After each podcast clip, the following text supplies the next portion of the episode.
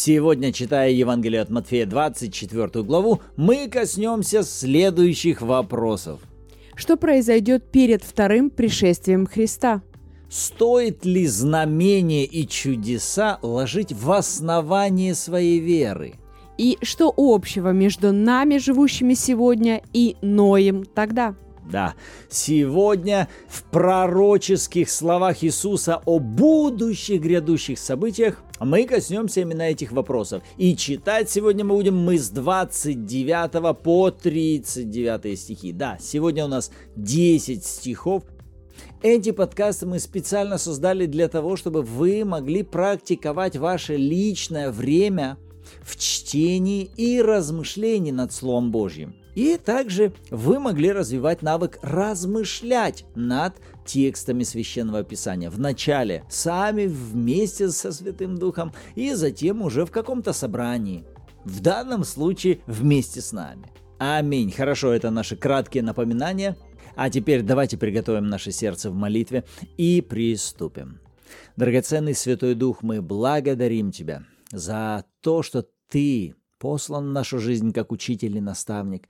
Отец, мы благодарим Тебя за слово, которое Ты подарил нам и сделал его для нас доступным. И мы осознаем, Святой Дух, что без Тебя мы ничего понять не можем. И мы открываем свое сердце для принятия, понимания, толкования от Тебя во имя Иисуса Христа. Аминь. Итак, мы читаем Матфея 24 главу с 29 стиха. И вдруг, после скорби дней тех, солнце померкнет, и луна не даст света своего. И звезды спадут с неба, и силы небесные поколеблются. Тогда явится знамение Сына Человеческого на небе, и тогда восплачутся все племена земные и увидят Сына Человеческого, грядущего на облаках небесных, силою и славою великою и пошлет ангелов своих с трубою громогласную, и соберут избранных его от четырех ветров, от края небес до края их. От смоковницы возьмите подобие. Когда ветви ее становятся уже мягкие и пускают листья, то знаете, что близко лето. Так, когда увидите все сие, знайте – что близко при дверях. Истинно говорю вам, не придет род сей, как все это сбудется. Небо и земля придут, но слова мои не придут. О дне же том и часе никто не знает, ни ангелы небесные, а только Отец мой один. Но как было во дни Ноя, так будет и в пришествии Сына Человеческого.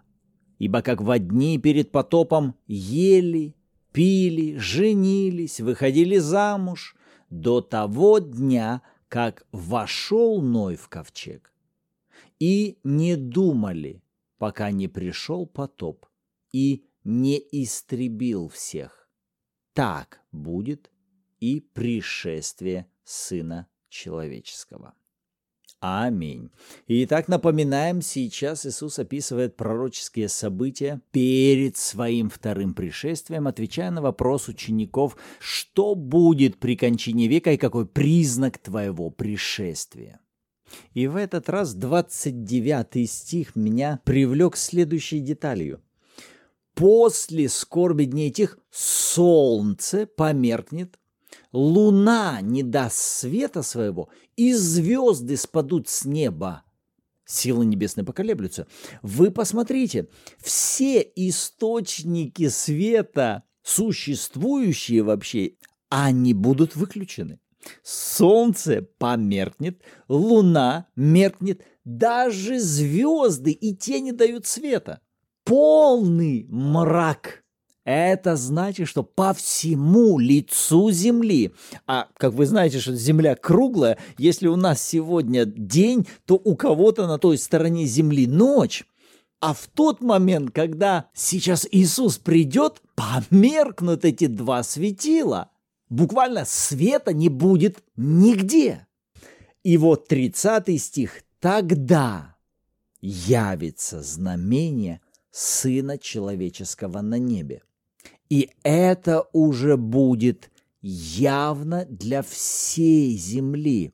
Вы только представьте, это не будет только в одном каком-то одном месте видимо. Это будет видимо для всей земли, для всех племен, наций и народов. Но тогда возникает вопрос, как же посреди тьмы-то все увидят Иисуса? Как, если ничего не светит? Как на небе можно будет это увидеть без света? И я понял, как. Потому что истинный свет снова пришел. Это будет видимо, потому что свет вернулся. И я вспомнил, что Иисус неоднократно в Евангелиях называл себя светом. Особенно в Евангелии от Иоанна апостол Иоанн описывает, называя Иисуса, был свет истины, который пришел в мир. Иисус себя также называл «Я есть свет истины» и у вас есть малое время, чтобы пребывать в этом свете. Он указывал на себя тогда, когда он первый раз пришел на землю и совершал свое служение.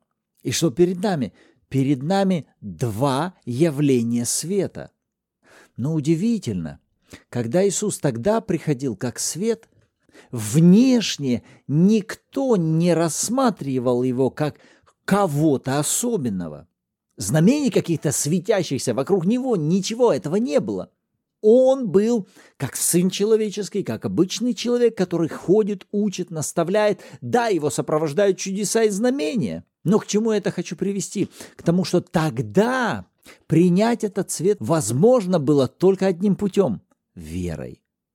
Но когда сейчас Иисус является, и явное знамение на небе – его пришествие в силе и славе великой, то здесь уже веры не надо. Почему? Потому что это уже демонстративно проявляется. И когда мы видим, что на это знамение сейчас смотрят все племена земные, то мы видим интересную реакцию. Какую? Они плачут.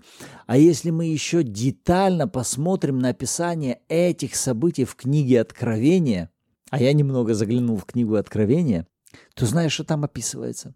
Там описывается, что именно во время второго пришествия Христа, когда он на самом деле будет явлен, зверь, лжепророк и многие цари земные восстанут и воспротивятся даже грядущему Иисусу, Господу, идущему с воинством небесным. Они этому попытаются воспротивиться. И вот несколько выводов, к которым бы я хотел прийти из этих размышлений. Первое. Внешние чудеса и демонстративные знамения меньше всего оказывают формирующее влияние на веру. Такое впечатление, что наоборот, когда меньше всего что-либо можно было рассмотреть в Иисусе, вот тогда важна была вера людей. Вера не в то, что они видели, а вера в то, что о нем говорилось. То есть мы приходим к базовому пониманию, что вера от слышания, а слышание от Слова Божьего. Вера берет свое основание из сказанного Богом Слова. Поэтому если вы ищете того, чтобы опереть свою веру на какие-то чудеса, на какие-то знамения, собрать как можно больше свидетельств от одного и от второго, думая, что через это ваша вера сможет вырасти и стать еще крепче, это опасный путь, он не работает. Точно так же, как это знамение в 30 стихе, оно не произвело великого покаяния, великого сокрушения, нет, это время второго пришествия, явления этого знамения уже будет фактом сбора избранных. Дальше уже пойдут. Иисус посылает ангелов своих, и они собирают, собирают, собирают избранных. Избранных – это кого? Это тех, которые прежде ответили на призыв Бога, когда ничего видимо не было.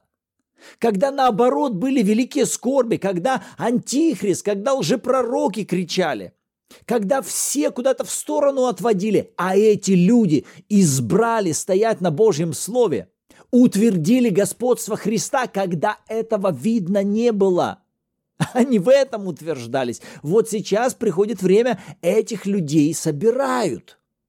А те, которые тогда ожесточали свое сердце и отвергали, им даже эти знамения и явная демонстрация силы и славы ничем помочь уже не смогли.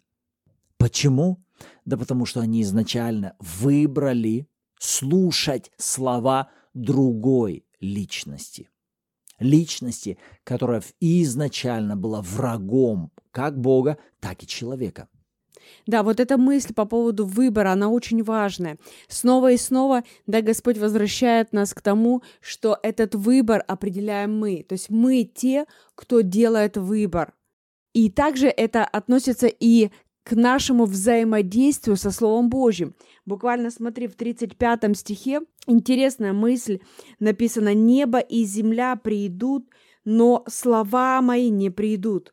И у меня возник вопрос, как вы думаете, друзья, у кого-нибудь вообще из слушающих, есть ли у вас сомнения по поводу того, что, например, существует небо? что на данный момент существует небо, что оно функционирует, исполняет то, к чему оно вообще создано, для чего оно призвано, так скажем. Ни у кого из нас нет сомнений, что над нами буквально, да, существует небо. Или у кого-нибудь из нас есть сомнения по поводу того, что существует Земля, что она функционирует? Нет. И тогда возникает вопрос, так почему же тогда у нас возникают сомнения по поводу Слова Божьего и того, что оно функционирует?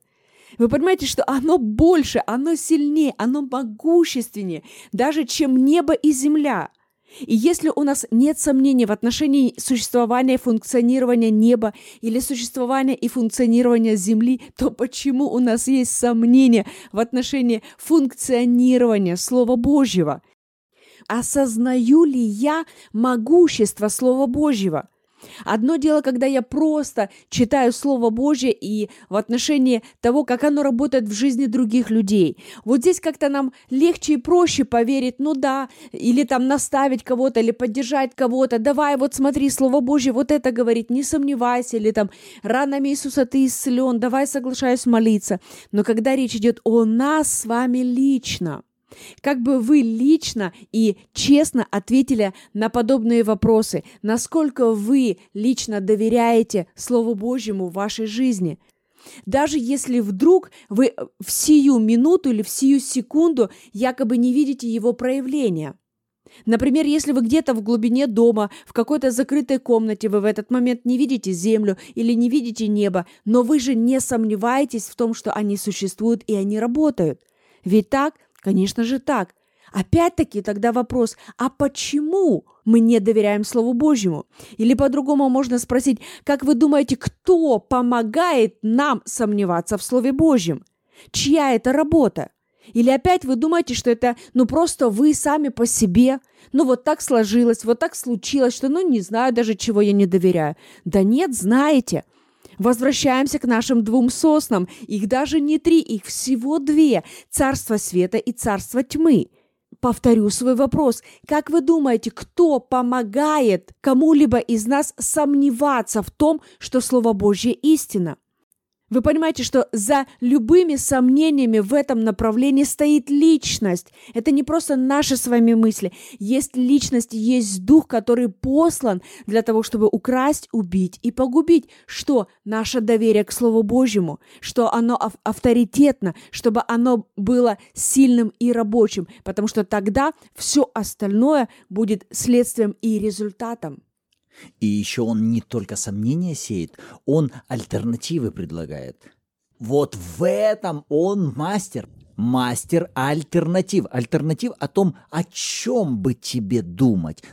Он может даже согласиться. Да, молодец, что ты Слово Божье слушаешь, но посмотри, сколько еще вот здесь важно. Посмотри новости вот здесь, какие происходят. Посмотри, вот тут интересно, вот здесь интересно, вот здесь... Я не против Слова Божьего, но посмотри еще вот это и вот это. Вот это. Отвлекающих факторов у него такой огромный ассортимент. И вот здесь как раз Иисус также на это указывает.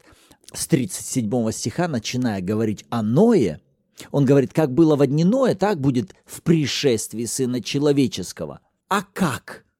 И он перечисляет, как перед потопом, что делали? Ели, пили, женились, выходили замуж. И начало 39 стиха, обожаю его. И не думали. И не думали, пока не пришел потоп. Вот в чем была их проблема. Они не думали. Но это же не значит, что они вообще тупые были или глупые, что у них мозгов не было. Да нет, мозги для того, чтобы думать, у них были. Весь вопрос стоял, чем их думки больше всего были наполнены, на что они больше всего были сфокусированы.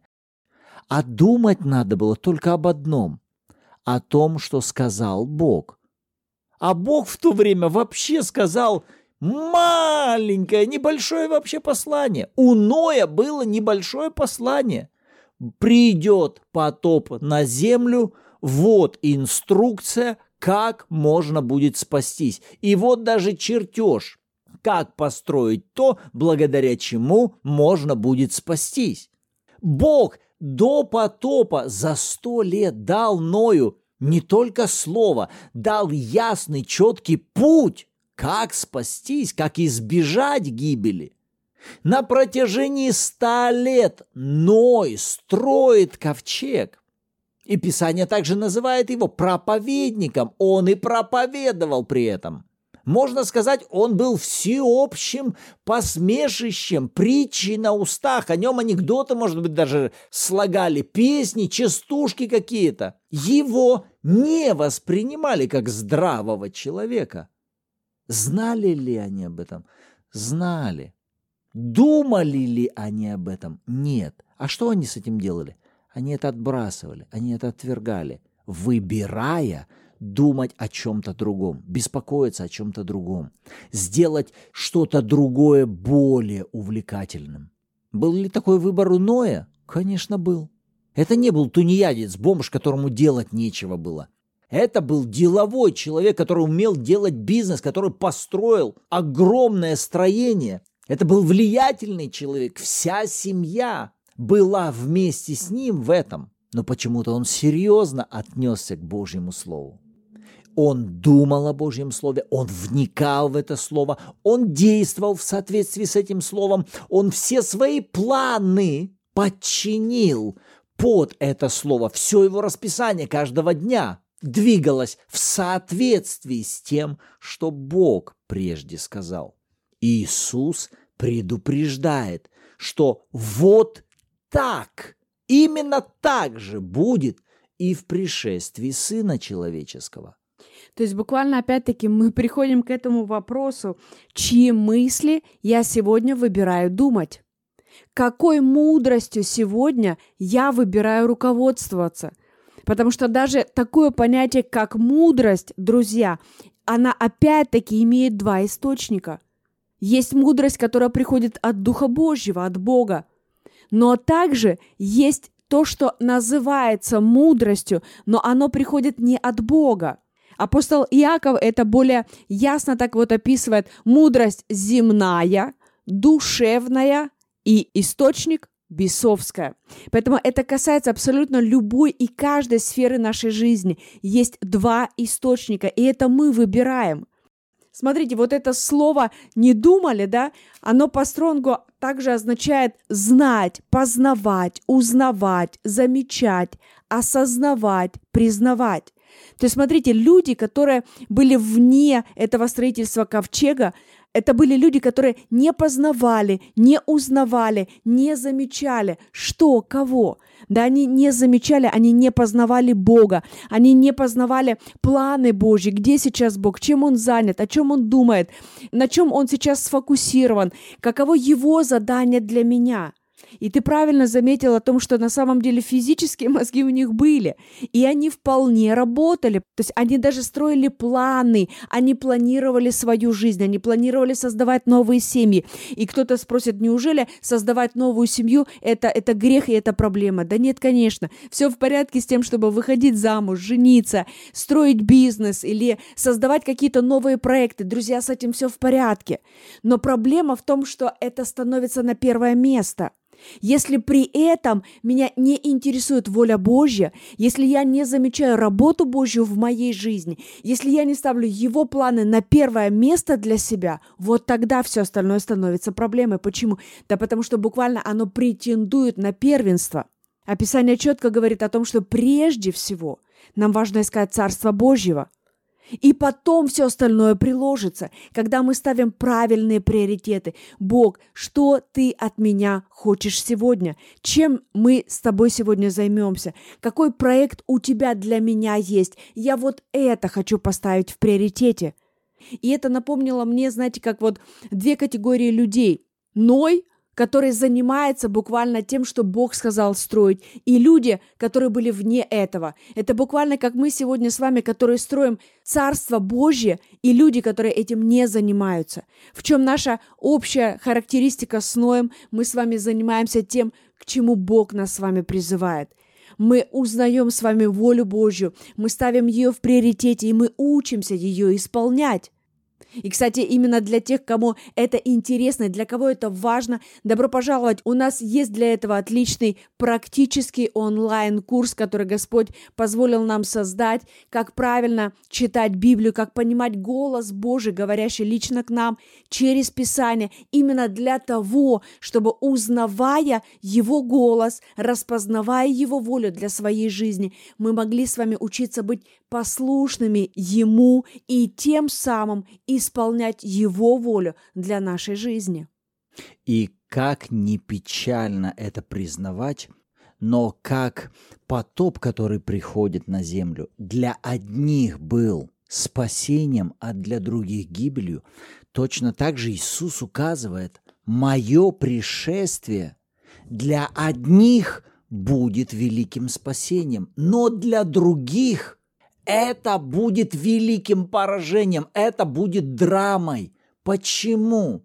Да потому что вторая категория, она не просто останется как, ну мы не знали, мы просто вот такими делами занимались. Нет, это не просто беспечное увлечение, это категория отвергнувших погрузиться в Божье Слово, в истины Божьи они обязательно окажутся вовлеченными, втянутыми в другую политику, в другой сценарий другого царства. Они не останутся нейтральными. Они будут вовлечены во что?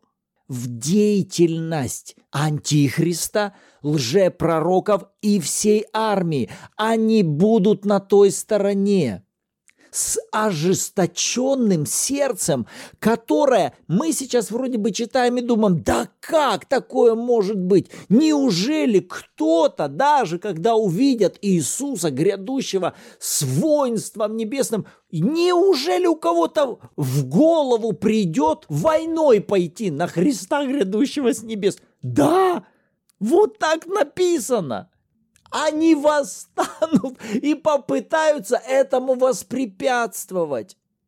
И вы думаете, ну это же глупо, это нелогично.